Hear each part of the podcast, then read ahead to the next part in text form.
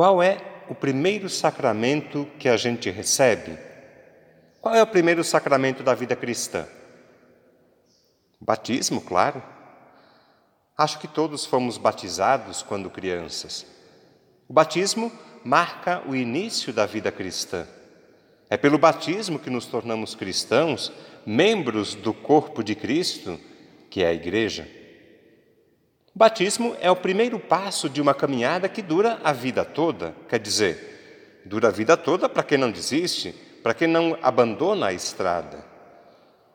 Sabemos que muitos começam a caminhar e depois param, desistem. A vida cristã é uma caminhada de seguimento a Jesus.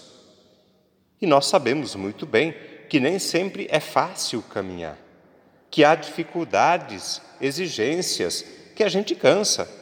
Caminhar seguindo Jesus, comprometidos com a sua missão, é isso que nos torna cristãos de fato, cristãos de verdade e não apenas de nome. Essa reflexão sobre a importância e o significado do nosso batismo acontece hoje porque celebramos neste domingo a festa do batismo de Jesus. Ao ser batizado por João nas águas do Rio Jordão, Jesus é ungido com o Espírito Santo e apresentado como filho querido e amado de Deus Pai. O batismo de Jesus marca o início da sua missão. As leituras que ouvimos há pouco falam exatamente disso, da missão de Jesus. Isaías apresenta o Messias como servo eleito do Senhor. Essa é a expressão utilizada pelo profeta. Servo eleito do Senhor, formado e constituído para ser luz das nações. Pedro descreve assim a missão de Jesus.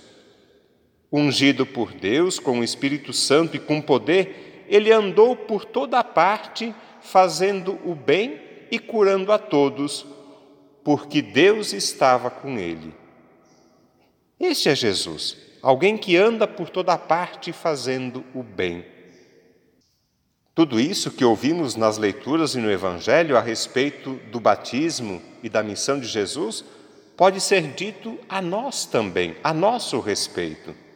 Todos nós, cada um de nós. Eu, como padre, você, Senhor, Senhora, no dia do batismo, nos tornamos parecidos com Jesus. Aconteceu conosco o que aconteceu com Jesus.